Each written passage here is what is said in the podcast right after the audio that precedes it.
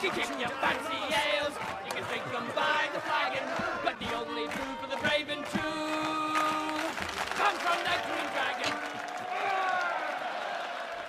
Hello, and welcome to the Green Dragon. I'm Jeremy, and with me is David. Greetings. And we have a special episode all about Green Dragon tactics and defining what they actually mean. Yeah, this is one that people have been asking for for a while because there was a bit of a problem that nobody had a clue what we were saying. And it was kind of embarrassing because we've been doing this for a while. That is that is a little bit embarrassing. Now, I would like to say it's probably the others that we don't understand. I think we're very clear, David, at all times. In fact, I'm pretty sure in this dictionary none of my phrases are in there because everything I say is understandable immediately. Oh, yeah, for those in the know, and we- we're both in the know quite clearly, I believe our listeners are also in the know. They are in the know, yes, yes. Our listeners, the ones who don't know are, are not in the know, so they're not our listeners. Therefore, they're not listening. Yes. We can't be having with knowless men.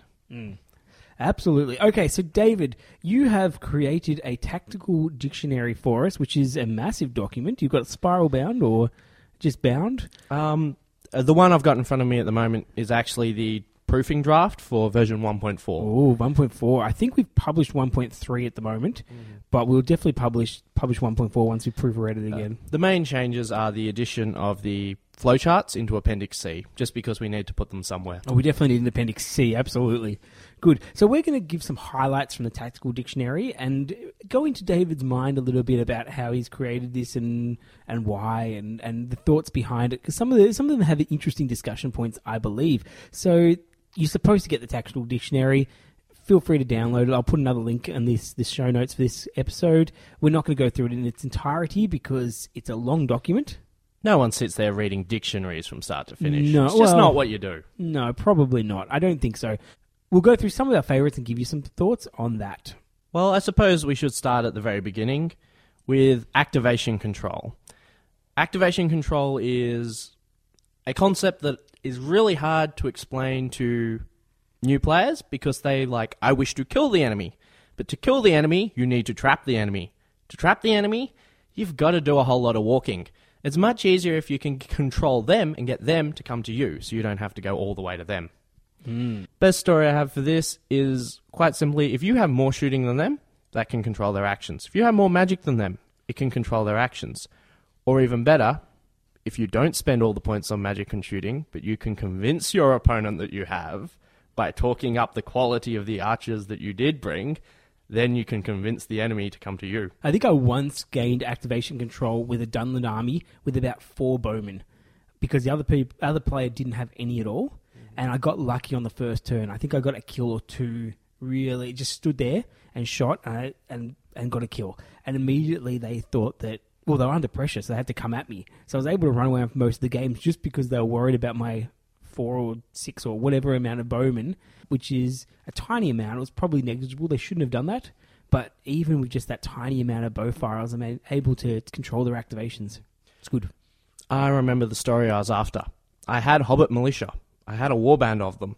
The enemy was move six, so they would have to take one turn of throwing rocks from my warband. So I talked up how lucky my hobbits are at shooting, and I talked up how deadly that strength one was. And the enemy avoided my hobbit warband to go round and fight my Gondorians because they were quite clearly less scary than my hobbit warband. Yeah, good. Okay, so my favorite one on on this page, uh, my fir- my first favorite one, the apparent focus. Now, this is a psychological warfare and deception tactic in which one player seeks to draw the opponent's attention towards an irrelevant section of the battlefield and leave them blind to all else that moves. To achieve this, the player must convince their opponent that their own focus is directed towards the decoy location or model. This can be done through the use of careful and deliberate measurement and by asking highly specific questions that are disguised as general clarifications, such as, hey, would you say these models were within three inches, just hypothetically? This tactic normally always combines the hidden in plain sight tactic, which we'll talk about, well, you can read about later actually, to form a combined deception, no deception strategy, also mentioned later on. There's a lot of references inside, a lot of circular references actually as well. But this is one of my favorite tactics to go through. I spend lots of time asking questions about a certain hero over and over again. How much mind has he got? Uh, okay, and I- I just measure it for a little bit. I measure to a couple guys. I count. I move over there, all while I'm actually planning to attack somewhere totally. Sometimes I'll even uh, do silly things like in deployment. I'll get my case or whatever and throw it down where I'm going to deploy. So I've got a little drawer of that. Yeah, So so, the opponent thinks that that area is blocked because Yeah. there's a case there. Yeah, you can't just- deploy on a case. Just put it be- down there. Put it, and then the first warband comes out, and I lift it up and put it there. Like, oh, Like, yeah, of course. And and you can do all kinds of things. People do it with like piles of dice or rule books or anything like that, like Yes, just yes. to draw attention to certain parts of the battlefield. Occasionally, I leave a couple models behind a building or something like that, and just don't touch them for first three or four turns. So just leave them and then start moving them slowly and then at some point perhaps reveal them or draw them there. Um, with my the the latest army we've been playing, the the ring wraiths of the necromancer, they've actually got the two ring wraiths that flick to each other, so you can do it from a model's point of view. So you can draw focus over one side of the battlefield, and, then, he disappears, and he appears on the other side, which is is devastating. yeah, so I've got got the upgrade to this as well. So uh, this is the kind of tactic that I like using, just because. Well, I don't tend to get the advantage with dice a whole lot, so I like to get it with focus, moving it around. Yes. So you're quite. Um, I'll quite commonly deploy this relative to a hero. So the opponent has a hero. I'll ask, "What's his fight value?" and then I'll openly compare it to one of my heroes. Okay, so you're fight six, I'm fight five. That means I'll have to get a strike from somewhere, and automatically the enemy is thinking that my hero is coming for them. My hero is not going anywhere near them. They're a Boromir and Aragorn. That would be crazy talk. But the enemy assumes I'm moving that way, so they'll move accordingly. Yeah, I also like doing things when you have magic to draw something out. So you measure it, you ask questions, and you throw away just a, a crappy spell on your you know your free dice. Mm-hmm. So things like compel to move them around is really good because it gets them thinking a lot. So you set it up, you measure lots and lots of things, And you they up- think you've got a plan for it. yeah, and you throw it like a one die compel. Mm-hmm. Just let them use their will. And when they do it, you just move. You just move. It doesn't matter which direction you move, you move them, and then you just leave it for a little bit, and it keeps them guessing. And they they often bring more models towards it. So it's a really good way of drawing models away. It's normally used to set up an additional tactic, which is the hidden in plain sight, which is where whatever is really important to you, you just pay no attention to it, um, because then the opponent will pay no attention to it and you can get it into position. This works particularly well if you know how your opponent thinks. Which This gets into the deep deception. Oh yes. Um, so if you're playing against Nick, he likes Aragorn. So if he has Aragorn on the board, you talk up whatever's going on around Aragorn, and he becomes blind to all else that moves. that's very true. Yes, yes. I'm the same with Thranduil actually. Once Yes. he's on the board, I'm like I'm normally pretty good about it, but when he's on the board, I just get like hero worship. oh yeah, that's because he's got the magic hat and he's Oh, got he's- the new swords and The elk, he's so good. I love him. Love him. So I always always focus on that. David, your next one. Okay, so I'm going to skip a few here, and I'm going to go to the avoidance bubble because this is one that the Green Dragon has discussed, you know, with a fair amount of regularity. So the avoidance bubble is a defensive position tactic for countering large heroes with restricted movement. See the Halo formation. Yeah, I because this is the one where we've actually. I went through the episodes. We've got about five or six names for it. Yes. So if you trace this one through, you'll be able to find all five or six names. Absolutely. This was one of my earliest tactics, actually. I remember doing it in from the first edition when people like um, Gil-galad would, would walk around and kill lots of troops. Ah, yes, this was before he got the armored horse that is now a non-armored horse. He was on foot, and he was he was an absolute killer. So whenever he he got the battlefield, people would spend a lot of points on him in an Alpha army, and he would never have a model within six and a half inches of him ever. This is before heroic strike as well, so you couldn't even all in him. He No, was no, just- no, no. He's he was pretty much once he got into combat, he was he was doing his work. So I started using this tactic for infantry, and it worked really well. And my my key moment in this tactic, I actually did it to a Khamul on Fell Beast. I had a 22 and a half inch bubble around him. So he couldn't even compel people in. Yeah, like oh, or was it maybe it was maybe it was 16 or something like that. But he couldn't enter the combat the turn. It was whatever the compel was plus the that, and I still managed to get the game. It was on a six x four board, so I had lots of room to maneuver. But it was the biggest uh, Halo formation, I call it, but avoidance bubble, biggest avoidance bubble I've ever managed to pull off, and it's been successful at. If your opponent knows it's coming, they often can screen it around and just eat up the battlefield. But if they don't, and they're they're an elite army, you can often play that avoidance bubble. It's fun. It used to be particularly effective against the Balrog because it had a Mm. massive base, was quite slow.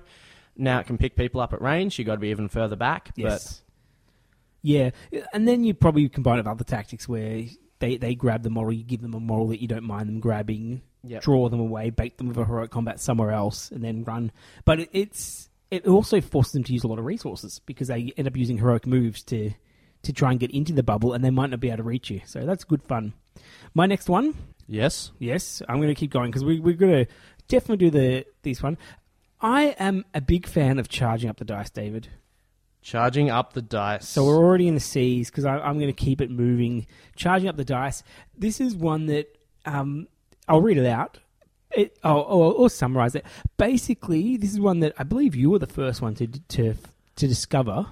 I right? discovered the first of the applications, but on deeper inspection, there's actually a few different ways to charge your dice. So- Yeah, I remember your your description of the dice where you'd you'd roll it off the table, pick it up, roll it off the table again, pick it up, and then you'd feel that it was sufficiently charged, so you'd be able to roll, and your chances of getting a six were exponentially increased after that charge. Now, the thing I liked about this more, not not just because that clearly um, is is true, and there's no there's Well, no we, we mathematical have doubt to it. eyewitnesses. You can't beat an eyewitness report. we put out that in a in an episode that that discussion, and the very next event we went to, I reckon about half the people in the the event were charging their dice, And, they weren't just great time. charging it, they were using the terminology. Yes, yes, and the, oh, it was it was so surreal, and people were laughing and having a good time with it. No one was getting upset that so many dice were going off the board. It was always at key rolls, so you could always Oh, yes. tell. So it was like, okay, Like this you'd is be my playing your game, and you'd hear a voice behind you say, "Wait, I'm just got to charge up my dice." So that was fantastic. So I really love that mm. one. But we have a few new ways, and I have actually been doing some research with these. Mm. Sure, So good. common examples include appeals to theme. So this is where you shout, "Come on, you are Aragorn. You will not die at one little goblin." I was trying this at the last tournament. I had a bunch of Rohan, a bunch of Dol Amroth fighting a Balrog, and I yelled at them. I informed them that this was for Gondor, for Rohan, for Dol Amroth, and they killed that Balrog. we Oh, have fantastic. proof that appeals to theme will charge your dice. You have appeals to aesthetic. This Mm-hmm. is choosing the correct color. So deciding whether red or white or black is going to be the dice for your hero. Very important. That is, I I, I do that. Appeals to tradition. So such as this is my lucky captain. The one I don't like about this one is the person has this like well worn lucky dice. Ah, no, no, no. Lucky dice. That, that, that that's well out. Lucky captain though. That's lucky okay. captain makes sense. Yeah, the lucky dice is this one that looks like it's been run over by a car. It's brown, and they only pull it out for special moments. You can have your appeals to your beverage of choice, which is where people are like, "Oh, this battle's not going so great. I need, I need more drinks." Mm. Or you can go to your physical means of manipulation. This is banging the dice on the table I've to wake that. them up Yep. before you roll. Wake up the That's dice. a favorite of mine. I've seen yelling at the dice. Yeah, that can. Yeah, it's less subtle, but it can work. Or yeah, rolling them off the table a couple of times always good. Mm. I've also seen one where people they get the symbol or their six or something like that, and then line them all up Yes, to try yes. and train the dice in order to go on that positive dice. reinforcement. Yeah. um, yes, they keep the dice in that as much as possible, so they rest in the position that they want to be. and if you can throw more dice at the same time, dice function better in a collective.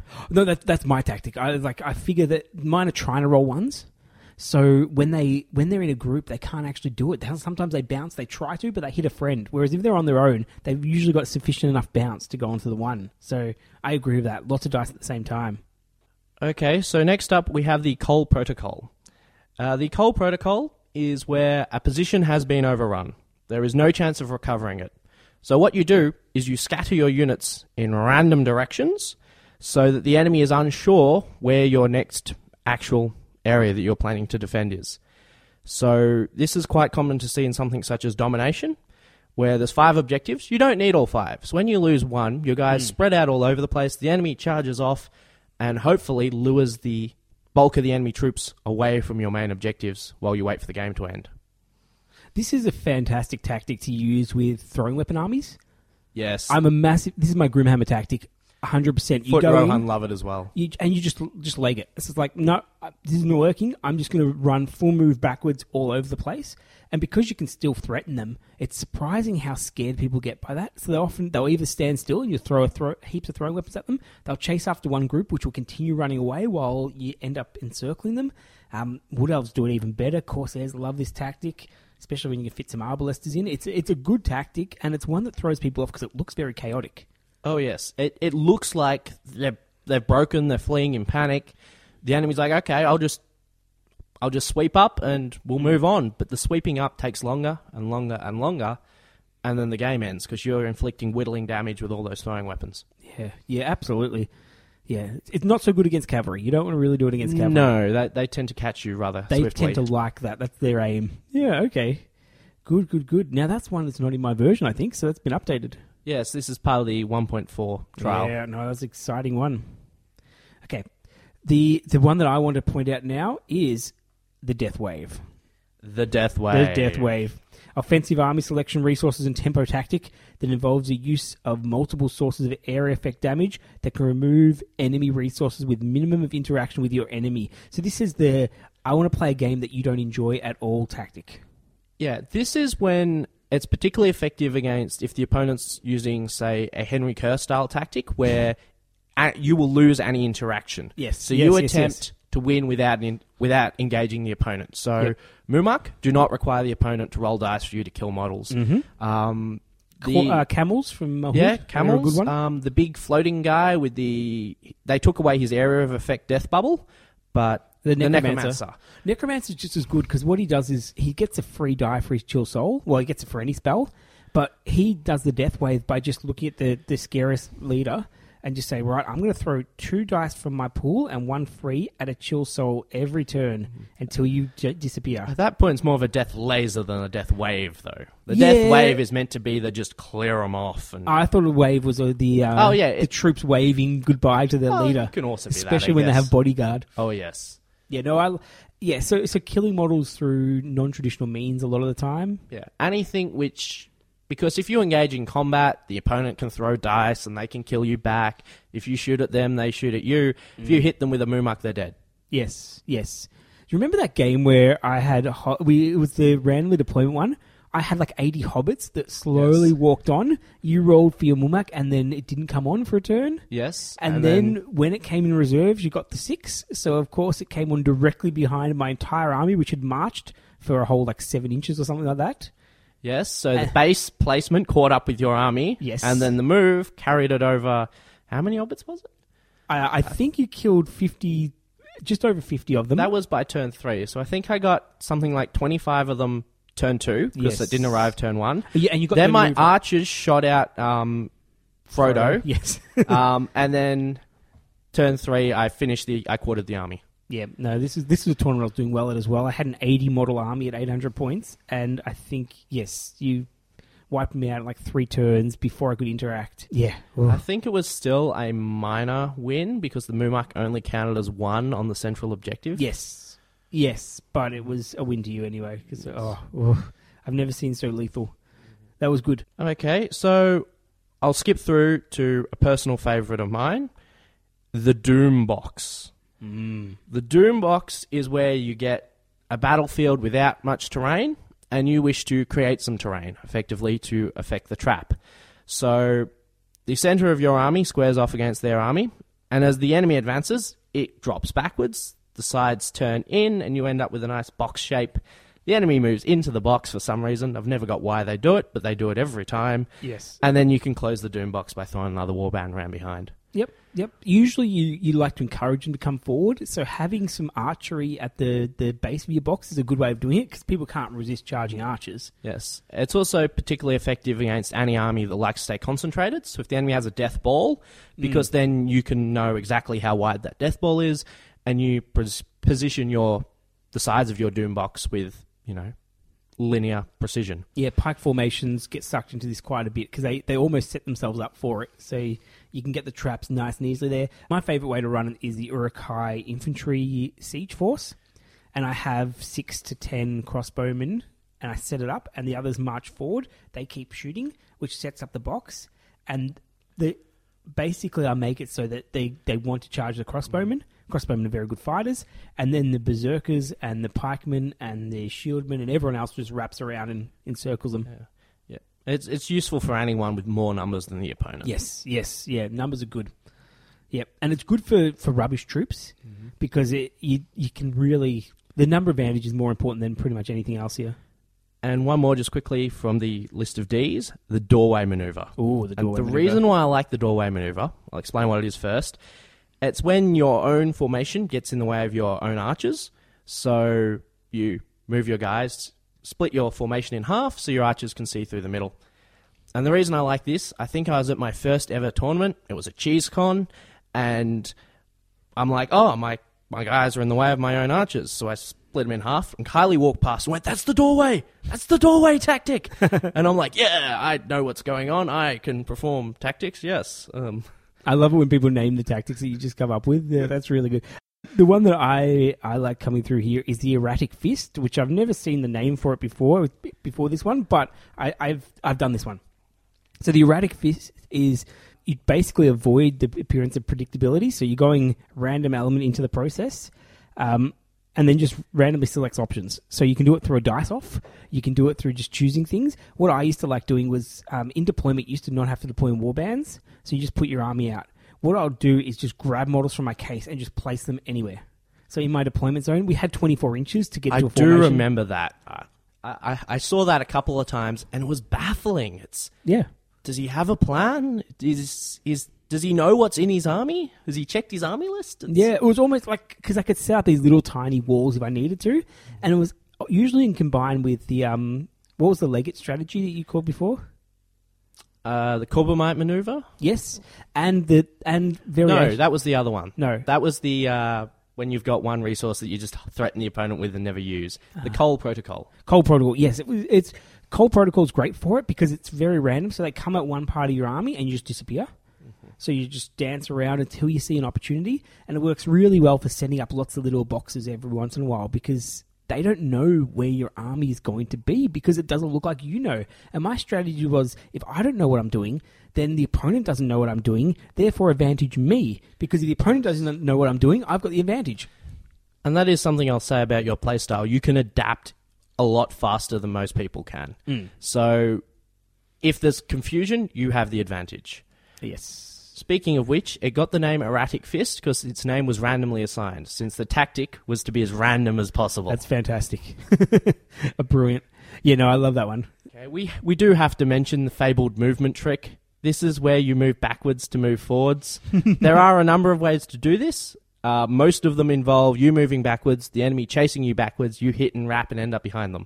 Yes, But yes. there are other ways to do it if you've got flyers or whatever. The best way of doing this is when you flip the table. So you've got Is that when you deploy the train on a lazy Susans? When the opponent No, looks no, no, away, no, you no, spin no. the table around? It's sort of, but it, it the, the effect's very similar. So what it is is um, it used to work really well. I'm not sure in the latest edition if it still works, but with some avoidance type armies, you could actually get them chasing you around so much that you wanted to take them on on their side of the battlefield, and the way you did that was draw them towards your side, go all the way around, and come back to their side. Um, it's great for getting um, armies off the central objectives because you pull them towards them, you go all around. The favorable movement is that suddenly you're on their side of the board, and at mm-hmm. that point you have to go. Can we swap sides? My models are over here, and that's the goal. You want to try and actually swap seats or whatever with the other person. and then you have the victory. You've got the well, you can't lose at that point, can you? Because you've already taken both sides, yeah. Oh, that's good fun. It could not be a green dragon tactic without a flash kill discussion. So this is just the resource management tactic, and it's also a bit of a um, a showing off tactic. I think you want to reduce the enemy's- definitely. You want basically you're trying to kill an enemy while they've still got a whole bunch of resources, so they get that demoralizing effect of crossing off their last wound when there's still two points of might on their profile. It's terrible. It's so bad. For a proper flash kill, they should start the phase at full stats. Correct, correct. So this is um, bulging is the best way to do this. You go straight in, you call heroic combat off something, you get your superhero into them, and you take them down. They don't have time to strike. That's why sometimes, just by calling that extra move earlier on, you can see it demoralize the opponent because they had a plan. Mm. They were going for that flash kill. And you call the move, and you just see it in their eyes when they realize they can't get the full flash kill. Oh, the march! The march is the worst. I was like, oh no, they get use out of that hero before I can kill it. Yeah, it, it works really well on combat heroes. So, um, named heroes that are good at combat, um, sometimes cavalry heroes, ones that you expect to come in and fight you and not doing a lot of leadership, or even better, the ones that are there for the end phase. So, Yes, he's here to provide leadership, and oh, like say a Baragon, he's got bodyguard, he's got Yep. and oh, he's dead. Yeah, anyone who either has bodyguard or is the the one that owns the bodyguard. So much fun to, to do the flash kills, and you, you always got to announce it to everyone in the room as well. Mm-hmm. So when you get this one, you have to go and just you you, talk, you call the tournament organizer over. You just go, look at that! I just killed a full stat Faramir. Yep. Uh, it depends how confident you are, because you can call them over when you win the fight, and you show them the pile of dice. And Yes. you, Yep. You've got to be you've got to be sure, because if you botch this, it's really embarrassing. Um, because if you call people over and then you don't roll the wounds, then yeah, it's, it, it doesn't look great for your um What's your best flash Reputation. kill? best flash kill. Yeah, there's the two sides of it. So on one side, you can go into say, you know, a fatty bulger. That's always fun. But most impressive. yep. Okay, so I've got this one just on my mind. It wasn't one hero; it was two Isengard trolls. Mm-hmm. Uh, Theoden had got hit by powerful and deadly magic, so that, um, thrown him off his horse. He was, you know, so he was lying prone with a troll in his face. He had a couple mates, so he called the heroic combat. He killed that troll, charged into the second troll, killed that troll as well. So two trolls dead from a prone Theoden with a heroic combat. Not bad at all. My I've got two. First one, it was a heroic combat from Azog on Warg. Killed a hero. It was uh, I don't know, just a captain level hero. Used the heroic combat to charge Gandalf. Full stat Gandalf. A full stat Gandalf. Took him out. What was he using his stats for? Like, I don't know, dying. He did use his fate, but I did. but but at the start of the phase, I yeah. know he didn't actually use the fate because I did seven wounds or something to him. So he died with full stat. Yes. Nice. Yeah, that was that was probably from that point of view the best achievement because because Azog's got the a three plus to wound heroes, mm-hmm. so you can and you can throw like eight attacks or something when you're on the charge, and you've got might, you got six might, so it's pretty hard not to get it. That even beats our Fall of the Necromancer stories. When you remember that scenario where both sides pretty much just had twelve heroes and they Mm. showed on in groups of three. So that scenario was written to score flash kills. Yes, yeah, no, that's a good one. No, that was my my probably my best true flash kill. My most impressive one though was um, not so much a flash kill. Oh, I guess it was. It was a combination with one of the previous ones. Um, I used Mahud Camel captains. Yes. to take out a Treebeard before it fought a combat. ah, so the start of the move phase, and then you got him. Got him. Got him. One turn, five Mahud captains. No, one king and four captains into Treebeard. Spent majority of my might.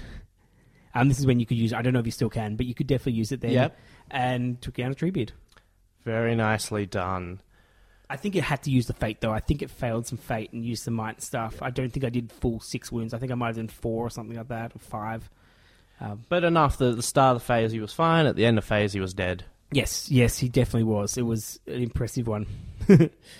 okay.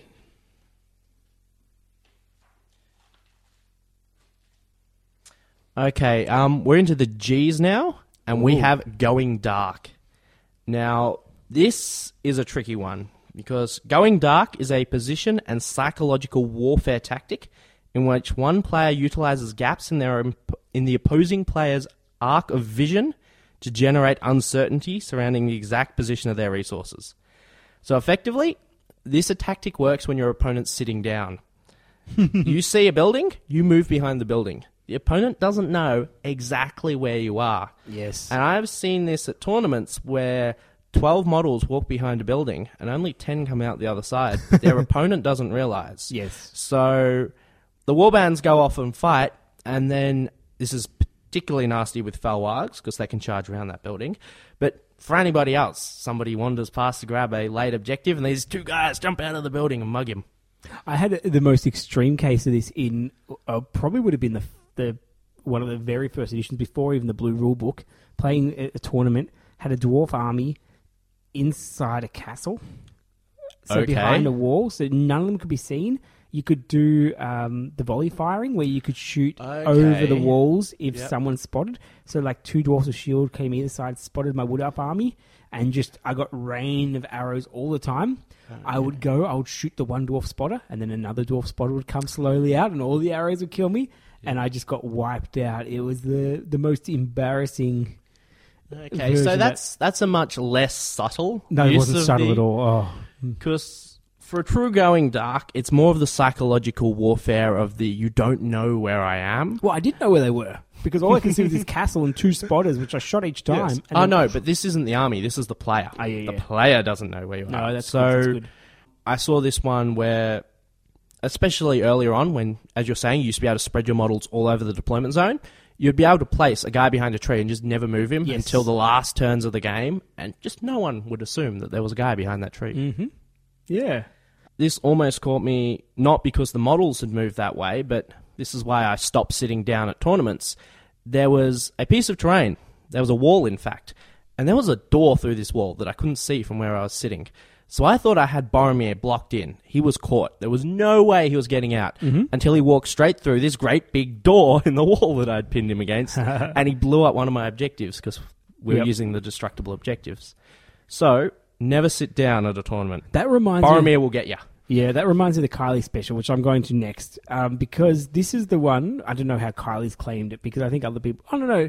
This is this version of it's definitely Kylie's. Uh, basically, you you dismount a hero, and then use it to gain the extra inch of movement. Now, you used to be able to use that to just jump straight into combat, so that was the key. Now, I don't think you can do that. So no, so it's not as useful. Probably for getting objectives, maybe, or like a, getting a some sort of support bubble going. yes, so if yeah, if your hero had a spear, they could definitely ride up and you know drop in with their fight nine and lend that to the combat. a Gil-galad would be probably the key for the the Kylie special at the moment. Yeah, to support, just drop fight nine into a combat.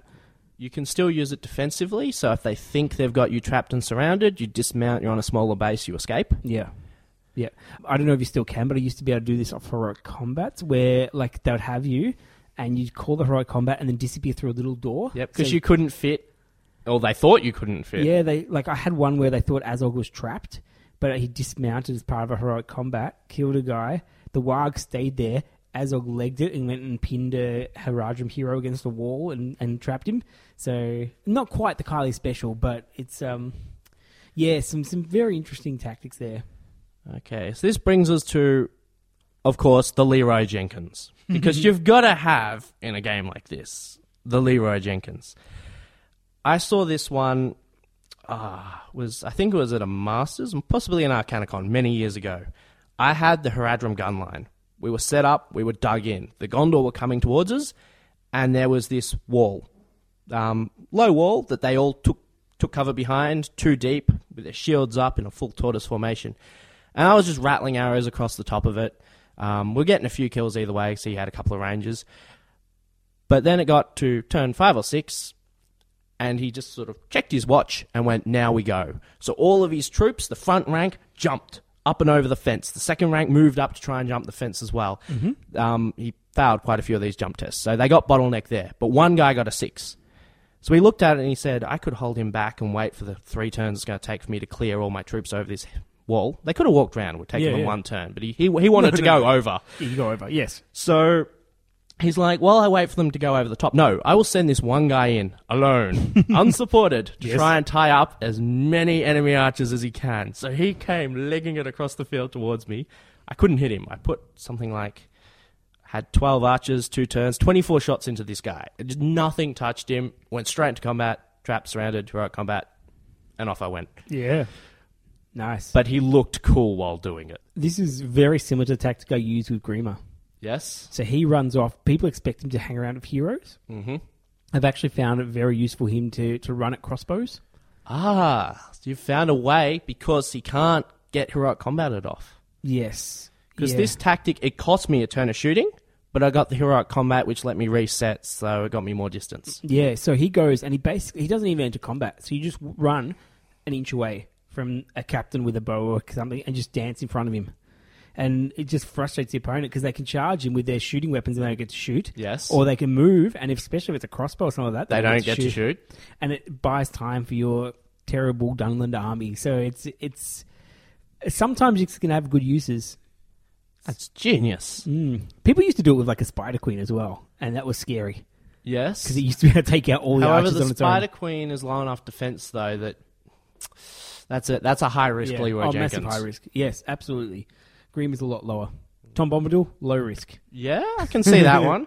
Yeah, he would definitely go off on his But own. high points, more points than Grima. Yeah, no. Oftentimes it works with just some throwaway one. Um, high defense models, a Vault Warden Shield, just running in and just trying to hold them up.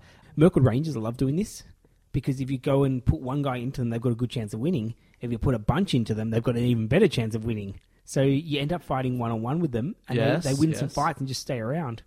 No, I can see that. I can see that as well. Ariel, ugh, nasty, high, Ugh. high cost, but she's Yeah, she I've loves had this. her just leg it straight into my wall of archers, and they're left standing there going, "Shoot into combat." The only thing we got left. And Yeah, no, she loves it. She even loves the thing she likes more is just running forwards, just behind a bit of terrain. yes, so they can't yes, see her because the elven cloak. And then she sits there and pegs a few shots at them, and just acts as a speed bump for when they finally come at the rangers. Mm-hmm. Ugh, some good good t- tactics there. I like it. My one is going. My next one, the next highlight, because we can't show them all. Micro trap. Now, this one, it's it's not so much the definition. The micro trap has been evolved into being where you try and trap a model with one model, essentially. yes. So it's it's very possible if you have some other things that are stationary around you, terrain or models, or a combination Yes. of both. Because if Or- you've got the priority, then you can choose the combat order. Correct. Correct. This one I just said as a joke initially because it was in response to, to Kylie naming everything, which is why we've got such a fine document here. And she was talking about micro warbands a lot at the time because they were very fashionable at the time with that one tournament that Danny brought them and won it, and then no one else used them later. Uh, I gave it a shot because he dared me to. That was a mistake because he had won the tournament, so I couldn't actually do better than him No. anyway. So he won that. Yep. Oh well.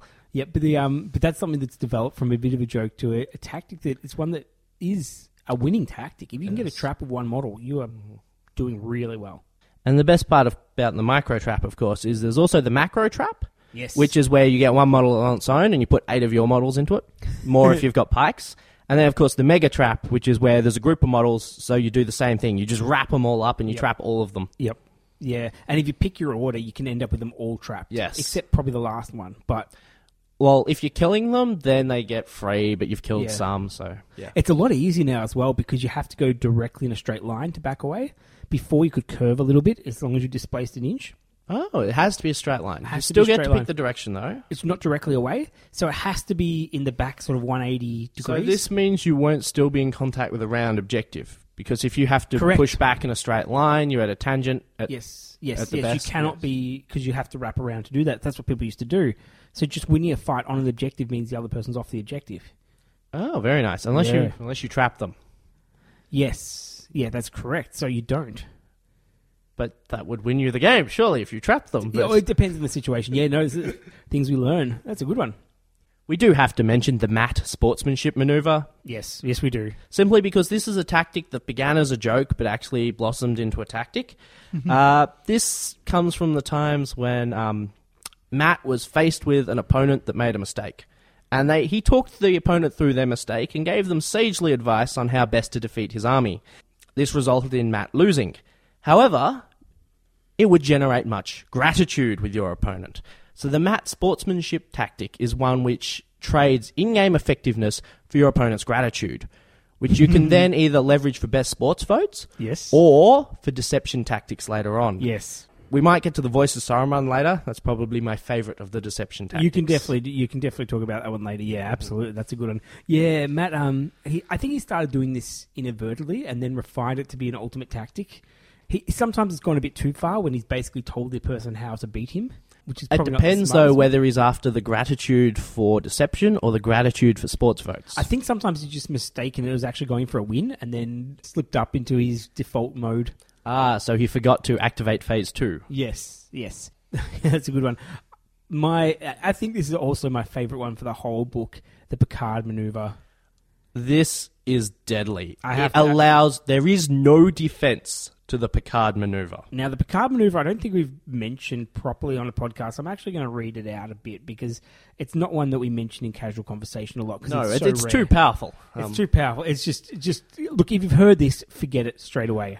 Um, the Picard maneuver. It's an offensive tempo and deception tactic that convinces your opponent that the mounted hero is slower than he really is. So this is hard to do because they've got a tape measure. yes. So it's done by moving the mounted, mounted hero in a group of a selection of slower troops. He's always got to be moving faster, but never uses his full speed. So you move your troops like four or five inches. So say if you've got, I don't know, a Thranduil on an elk, Yes, And I may have seen this. with some uh, Mirkwood ones, Mirkwood Warriors, and the Mirkwood Warriors moved about four and a half inches, and Thranduil moves his eight inches, and I keep doing that a few turns. So they assume they're going full speed, and then it's it throws off the the guesswork because at some point in the game you're going to go full speed, and it has to be the time when it's going to dominate. And when you do, all of the opponent's position, all of their tempo is focused on an area where you are not. Yes, This allows you to inflict damage where you are. As Jeremy was saying, uh, there was a game that we played. This was actually a doubles tournament. So he pulled this against not one, but two opponents. yes, yes. Uh, Thranduil was sort of mooching around, and he was moving backwards and forwards behind the Elven line to support different ends.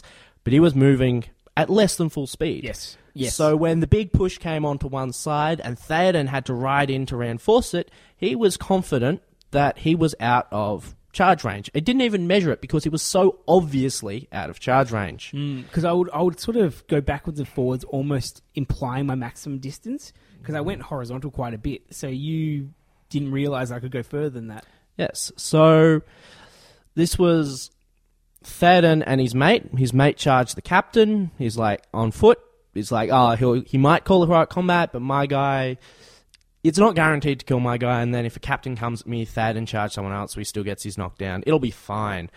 Then an elk appeared round the corner and moved three or four inches further than its absolute maximum move. And we said, What is this? And Jeremy showed us a tape measure, and we're like, Oh, we have been deceived. Yeah, yeah. Uh, heroic combat from the captain propelled Thranduil into Theoden. Theoden went down, bodyguard went down, the flank went down, the game was. Yeah, the game went down.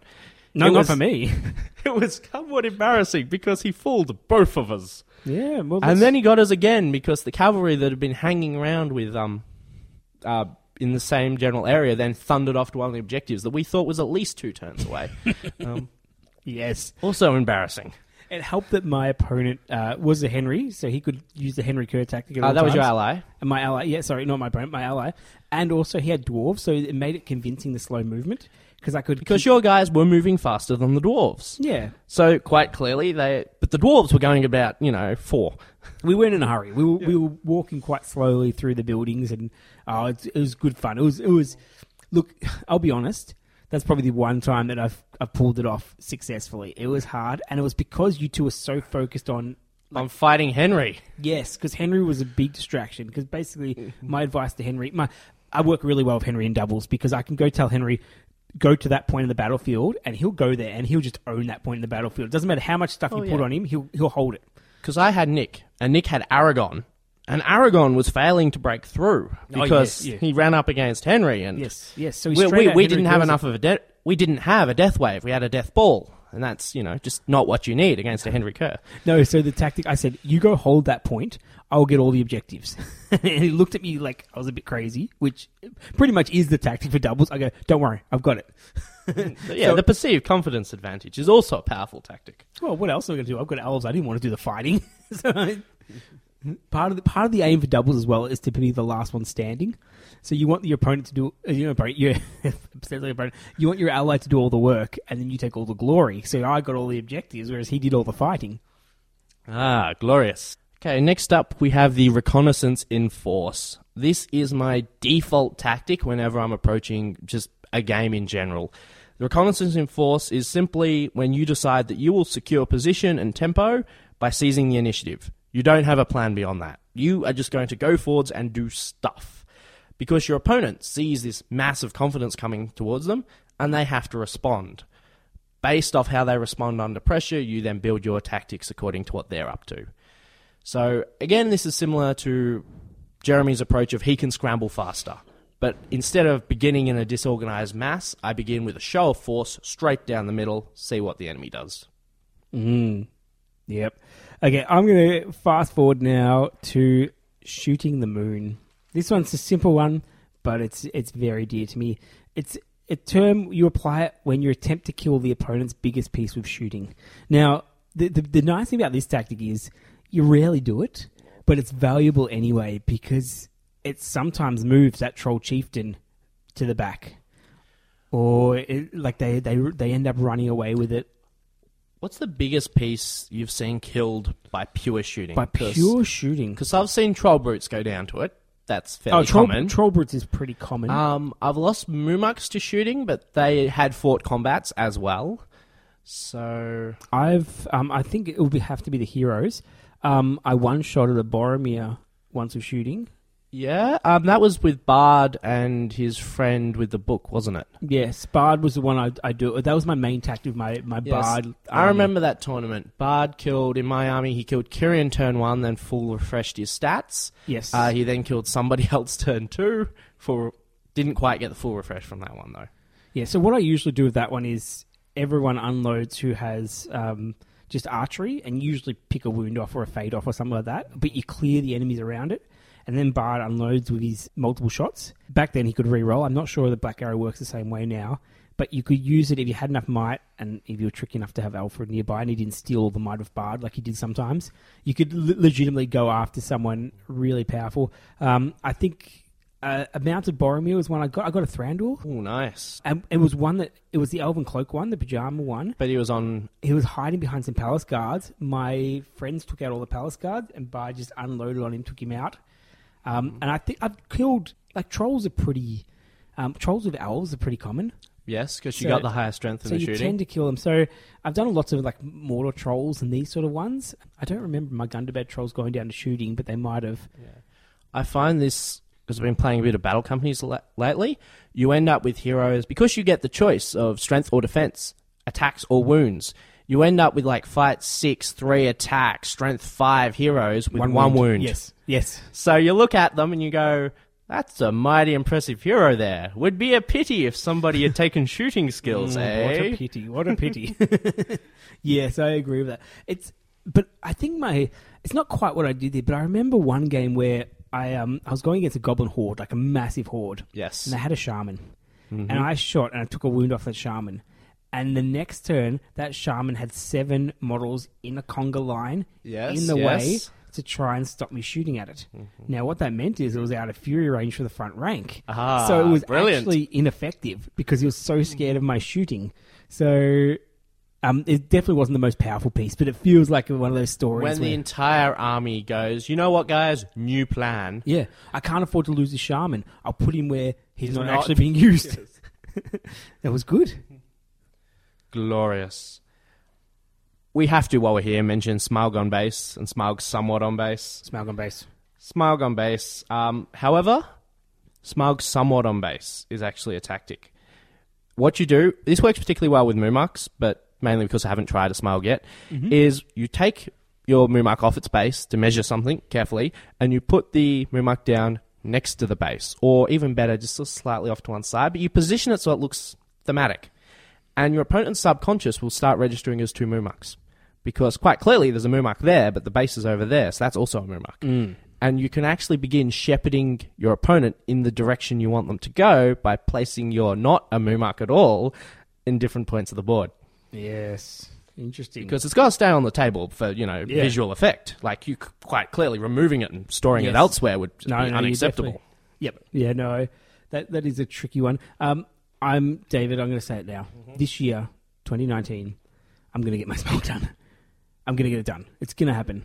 Define done. Finished on the table, fully painted. At the moment, it's um, been airbrushed, and so all the base colors are on it. So it's um, the issue I had was I actually injured my arm painting it Okay. because it's it's quite heavy, yes. and I was holding it in a way that it Don't was they have, like, extra large Citadel base holders now? Yeah, Are they, just not quite do, large they enough? They do. So I ordered the Smaug, uh, Smaug base holder. I'm sure that that will fit. So I'm actually going to have to make a painting cradle for it.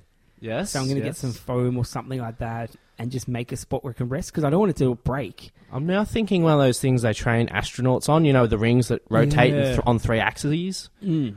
Yes, yes. So that's that's been the delay more than anything was that I did it first and then just my, my left arm, just the holding it, just hurt my wrist and, and the arm and had it all all out of whack and uh, couldn't paint for a while. And then it's it's hidden away. So I definitely need to get that done. That's that's gonna be my project for 2019. That's actually the Smaug on base counter tactic. The weight of the Smaug is so heavy that if you insist the opponent leaves it on their base, it'll tire them out more rapidly. That's true. It will fatigue. Very good. Very good. Okay, so the tempo shift. This is, I think, mastering the tempo shift is really important. So it's a transitional strategy where you basically decide the current tempo of your army is no longer acceptable. What's happening? Not good. It's not winning fast enough. Um, it's not going to last. It's dying too quickly, or whatever. You abandon your current strategy in favor of one of a higher or lower tempo. Now, um, it's usually done towards the end of the game for for tactic stuff. Sometimes it's um, hold the line to die quickly, so that the game, you know, the ones that end at breakpoint. Yes, You and you suddenly you stop shielding, you start stabbing, and Yep. Or the opposite, where it's just like, okay, I'm not attacking at all. I'm just going to shield everywhere yes, because you're broken and I'm not, and Mm-hmm. I need a, a, a change. Uh, sometimes it's almost we refer to as like a plan A, B, C, D, or whatever. Where Yes. you, on the fly you, you come up with a new plan. You but this is the timing of the switch. Yes, so you've got to really focus on it, and it's it's quite an interesting tactic when people use it against you, because it's really hard to see if it's effective until after the game. Yes. It- um, there's not a lot of tactics that really throw me off, but this one can. I was playing a game with my ring wraiths um, against the dwarf player, who at the start of the game was hyper aggressive, running at me with Khazad guard, attack, attack, attack, and then like midway through the game, went all out shielding, and just Okay, they're stopped like- trying to kill me. I've gotten to the point where I wish to achieve on this board. I will hold here, or Well, well, but it was almost aggressive shielding. It was like, okay, it, I was no a ring longer- wraith army. Was he trying to burn out your will, or was this the other type of ring wraith? I think it, no, it was the it was the one that um they they regenerate. Okay, so not the burnout will ring wraith. Okay. So it was the problem was it was keeping them alive, so I couldn't move them. Ah, okay, So- yes, because you get the six inch place every time Yeah, they die, they and die. the dwarves are like, you know what, we can't catch them. We've got five inch move. Let's just sit here with our shields. But I threw in a tempo shift on my own because with that army, I'm super conservative the might. It's like I'll use the um the orc. What is it? The um keeper of the dungeons might for Yeah, heroic moves. Bolg, yeah, the old Bolg, heavy metal Bolg. Um, the necromancers I'll actually use for moves. I don't like to because it's so valuable, but it's It's more valuable on the um. the ring wraiths because it's their life. It basically keeps them alive for a turn. So I, I got to the point where once the dwarves were broken, it was a massive tempo shift. Every model in my army called a heroic combat. It was. I only got two or three of them off, but it was just all out aggression. Right, right. I'm going to wipe out as many dwarves as I Yeah. can. Totally different tactic. All my might is now for combat. Nothing is for staying alive. If I stay alive, who cares? At which point the opponent would probably need to then tempo shift back. If you're now burning might, you'll become vulnerable, so the aggression might become more effective. Yeah, Which is again the timing of that tempo shift. Because if you if you go aggressive too soon, they go aggressive Yes. back. Um, yes, it was a double tempo shift game. yeah. It was a, it was a good game, really good game. Yep. The way I like to play this is I open with an obviously defensive front line. So all my warriors, they form up their two lines, they advance out in their reconnaissance in force, and the heroes hang one rank back. So if the enemy wants to do something fancy with their heroes, it'll just be munching through warriors. My heroes can see what's happening, they can mm-hmm. get a feel for how the opponent plays. Then when I think I've got enough of an idea what the opponent's plan is, then I send the activation order to my heroes. They go in with their might. That's the plan. Yeah. Doesn't always work. No. um, sometimes you'll get a couple of turns where you just keep losing priority, and the enemy's not killing your warriors that fast. So your heroes just stand there going, you know, one of these days we're going to get into that combat. It's going to be good. Just you Mm. wait. Yeah. yeah. Yeah. When these come off, it's the best story ever, isn't Yes. it? Yes. Like we we haven't done a lot of stories about when they're failing. We've got a few of them in there, but it's it is fun when they, they go off. I've had games where the army broke and my heroes are still at fresh stats because the enemy kept winning priority and kept pitting my army so my heroes couldn't get to them. Mm. But then when the enemy did get through, I had all my heroes still fresh, so then I went into them and tried to clear them back off and Yeah. balanced out, sort of ish. This is one I've been waiting for for a while. The Voice of Saruman.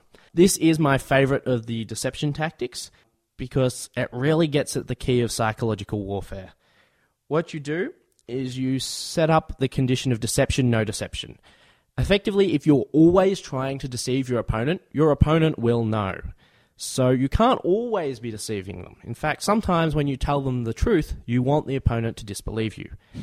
so the opponent should never be certain whether they should trust you or not during a hmm. deception, no deception. But what we do is we lead in with the mat sportsmanship maneuver. We give them advice. We give them good advice. Yes. And we never actually lie to them. That's also important. Mm, no, no. But then you to get to a point later in the game, and you can stop the opponent and you can say, okay, this is the situation. Uh, your ring wraiths there is down to about six will. So if he gets stuck into combat and he burns through it, you've probably got three turns, a bit of casting, a bit of magic, or you can pull him back, hold him out, and then you lay out what would happen from those two. So you, you paid all those points for the horse. If you pull him out, the, those points are wasted. Um, but if you go in now, while you've still got your will left, you can try and you know recoup that cost. You can get some early kills, maybe tip the game, or you can pull back and play Yep, conservative. yep, yep. And the opponent looks at it and then goes, "Yeah, I do have a horse." And you go, "You know, that's an extra attack on the charge, but that's doubled when you rolled a wound." so you're throwing four dice to wound. What's your strength? And then he checks through. Strength four. What's their fight? Fight five. Oh, fight five. Yeah. So that you know that those are your two options. And he goes, "Oh, I'll go into combat." So yeah, he fights a turn to combat, kills some warriors, and then the Knight of the White Tail walks in, kills him. so Oh, you never good. lie to your opponent, but you can present truths in a way that, and you and you stroke your chin and you say, "Will you not consult with me?" Yes. Yeah. I like to go almost extreme with this. I suggest ridiculous things at the start of the game. That's the other way. So I go, I go, okay, are you going to heroic march of anyone? And then when you suggest something that's a good idea, the opponent They- assumes they don't it's do it. Yeah. ridiculous. So Yes. throughout the game, I const- like I at the start of it, I'll be su- suggesting ridiculous stuff, Mm-hmm. and then when it gets close to combat, I go, "Oh, you're going to call heroic combat with Boromir?" And they go, "Oh, It must. uh, what's wrong with this? Hang on. yeah." Uh, I go, I go, I go, I do it, do it. He's good, and, and, I'll, and I'll convince him to do this, but I'm convincing them to do the right thing because this is the good tactic at this point. yes. So you go and and it's that that tr- gradual transition. The key is to keep talking the whole time. Yes. Um, my favorite phrase to use. So if anyone's playing Answer tournament and you hear the words "there is a risk, but," that's yeah. the one to watch for because quite often, I'll, if I'm recommending a tempo shift, I'll say, "Okay, your army's here. You're in the open. You've got two options. You can try and hold where you are, or you can try and withdraw back to this much more defensive area." Now, there is a risk I'll be able to catch you mid withdrawal. But if you do make it back, you'll be in a much stronger position. Oh yeah, yeah, yeah. No, the yeah, uh, it's really risky, but you would get that objective, Yeah, which like is worth if- three points. If you can pull this off, there's a risk, but if you can pull it off, then all this good stuff will happen. and vice versa, it's a risk, but and then it's not that valuable to pull off.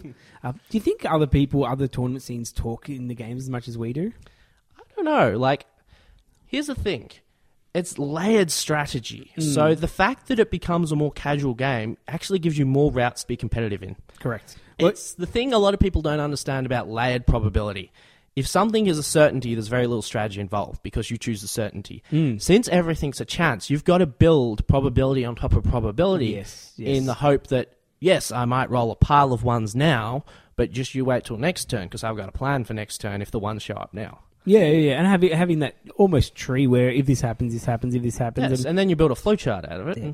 and- if you can ever control your opponent using the voice of Sauron to do what you want them to do, Yes. you've gone a long way towards it. comes towards back winning. to your deep deceptions. Yes. Um, deep deception is the ability to get inside the opponent's head, know what they want to believe, so that you can feed your deceptions towards that. Hmm. Best example I have is I love playing Shield Wall armies. Shield Wall armies, for me, that's where the game sings because you get your regimented games. The line hits the line, one of them loses, breaks, runs. That that's it. The whole big combat came down to one courage test. In Lord of the Rings, it's not. You can play turn after turn of Yes. this shield wall maneuvering. It's it's where all the game's mechanics come into their own, and it's the best thing ever. I know which opponents on the circuit like to play that way as well. And when we come up against each other, we deploy on the center line and we smash our armies into each other, and it's glorious fun. Until Reconnoiter came came up. So I deployed on the center line. They deployed. Well, we had to deploy back because it walks Yes. on. But we we were squaring up to go on the center line. And then the opponent knew where I was going, so they moved to the center line to match me. I then marched around and walked straight off the table. It was disappointing for both of us because we were both keyed up for that big center line fight. But I, crushing victory to me, really disappointing because you saw it in both of our eyes. We're like, I don't want to do this, but there's victory points. Yes, yeah. No, I un- I understand that, and I can see that it, there is a real sort of artistry in the game about how the shield wall fights like develop, And where you get those little holes, and it takes a long time. They hold, they hold, they hold, Yes. and then all of a sudden it's like I just don't Because have enough. You can see it weakening. You can Yeah. see their reserves ticking down. You can see their might shifting. The formation, you've bowed that bit out a little bit. Suddenly the shieldman's in the front rank, the spearman's in the front rank instead of in the back rank, Mm, and that changes the defense, so you can yes.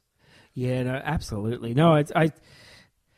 Yeah, I can I can see the appeal to that, and and tactically, I don't necessarily like to play them because a lot of the choices are gone. But artistically, I do like to see it when it does happen because it usually happens at some point. I do like to see how it develops, and uh, yeah, it's fun. So my next one, and we're we're getting towards the end of our little preview of this document. There's a lot more here, David, but we're definitely not going to go through through them all. Is the one I like here is another Star Trek reference. You've got a lot of them here, David. Uh, Wolf three five nine position tactic that when you have your reinforcement rolls are totally rubbish and you're all over the place. It's basically run to the center, build up a line, and then start the game. Yes, it's it's when you send out the order to all of your guys because they're scattered all across the quadrant, and you say, "Everybody, rendezvous at best speed at this objective here." Yes. and everyone goes, "All right, drop whatever we're doing. Everybody to that point because Yep. that is where the fate of the universe will be decided." Yep. Yeah, absolutely. And it can sort of look. It's not always the center one as well. Sometimes you pick certain Yes. points, so it's almost a gather your battle line and then go attack. This it's is, um, if you've looked at heirlooms of ages past, this is the scramble on the Yes. flow chart. Yes. It's when the objective turned up somewhere that neither player expected it, and that thing is worth a full half of the victory points. So you just say, I don't care what you're doing. Everybody get over there. Yes, yeah. And there's a few guys going back holding off the opponents. No, not you. yeah, I'll- those guys get over there. We do have another one in the W's, which is worth mentioning, and this is the WWGD, or the What Would Gandalf or Gothmog If You're Evil do. Uh, this is where you base your decision making, because we've been talking tactics from a game winning perspective, a competitive perspective. This is where you base your decisions on a thematic perspective. So, for instance, let's say you have your army selection and you've taken a Lake Town army, and you have Alfrid and you have Bard.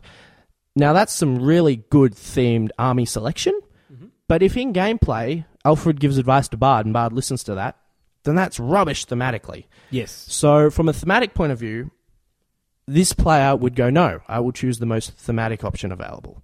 Which you do run into these people occasionally. Yeah. I I like to do it with the selection as much as possible, but in the game sometimes it's very much the I've got a game to win, so I will break it a little bit. I like the the version of it which is the WWGD what will Grima do? Because then you get to do you, you get to be as manipulative as you want. You get to throw your own own players under the bus. So sacrificing yes. your own team, fine. Talking, whispering constantly. Um, when I play Grima, I love just whispering to the opponent the whole time, just telling them what to do, telling them how to spend their might. That's the best thing to do. Yes. Look, it'll cost you two might, but that heroic move would be worth it. Yes. It would be really good. You would, you definitely do. It would be wise, you know. It would be you know, absolutely wise. And look, you'd still have zero left, but but you don't need it because you're in the spot you want to be at that point, and there's no chance of me walking away very slowly. Uh, there is um, one situation I can think of where I've used this and it actually gave me a significant in game advantage. Ooh. That is the Knight of the White Tower. Because I made the decision. Um, this guy's walking around with a giant sword. It's very clearly designed for attack. It would be quite difficult to, you know, parry with something that big. So he's just going to hold it up in the air and drop it on you at this point. So he fights two handed. It's just what he does. If there is any possibility of getting a chance to roll the wound, he fights two handed. And he has won the most against the odd combats. And then he's like, right, well, I've got two handed weapon now, so watch me kill all of the heroes that were surrounding me. Because he's the Knight of the White Tower. He fights two handed. It's what he does. Yes. So, like, he'll go into one on ones with Corsair captains. Ah, we're both fight five. Two handed. Kill. He'll get surrounded by Dalamyr and his mates. Two handed. Kill. I remember it. Um, one game um with my Numenor army. It was towards the end of the game. It was when Isildur had the ring. Um, I can't remember how it interacted with the horse at the time, but the game was almost over, and I was going for some last objective points. I'm like, if I go through this deep water and get to the other side, I can actually get it.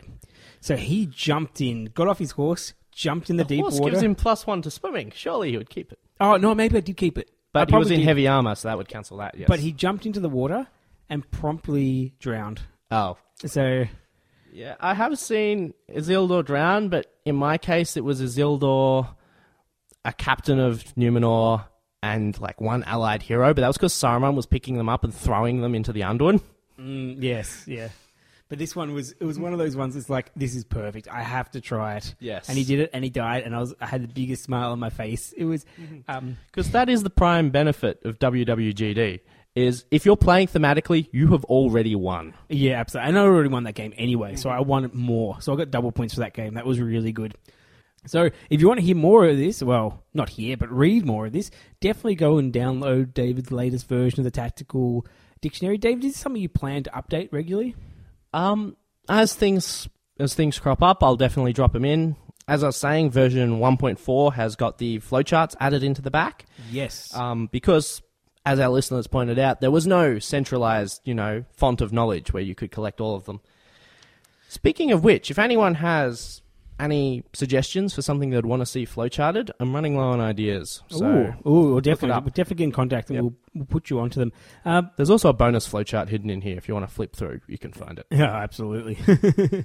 like a lot of the tactics of the Green Dragon, it, some of it's absolutely serious, some of it's entirely farcical, and a lot of it's right between that. So Yes. take what you will from it. Yeah. When you can tell when we're joking or not, that is when you have truly mastered the Green Dragon podcast. Or have we used the voice of Saruman on you? That's the thing. You would have to know whether we were hmm. joking or not to determine whether or not you have been played. Yes. Okay. Well, I think that's it for this episode. Um, thank you for listening. I hope you got some some enjoyment out of that, and I hope you're inspired to go look up this dictionary and start coming up with your own heroic stories about tactics and times you've outsmarted your opponent. It's always good fun. So, thank you, David. Uh, we'll see you next time, listener. Remember, traps win games. Thank you for listening to the Green Dragon podcast. Please be advised that the Green Dragon podcast is not suitable for children, the elderly, pregnant women, those with a history of heart conditions, or anyone expecting to receive worthwhile advice. You can contact us on the Green Dragon Podcasts at gmail.com. Yes, it has an S at the end. Or our Facebook page, The Green Dragon Podcast. We do not claim ownership of any works based on J.R.R. Tolkien, New Line Cinema, Warner Brothers, or Games Workshop. This podcast is purely for entertainment. The thoughts, as rare as they are, are solely that of our hosts and guests. Farewell, listener, until we meet again.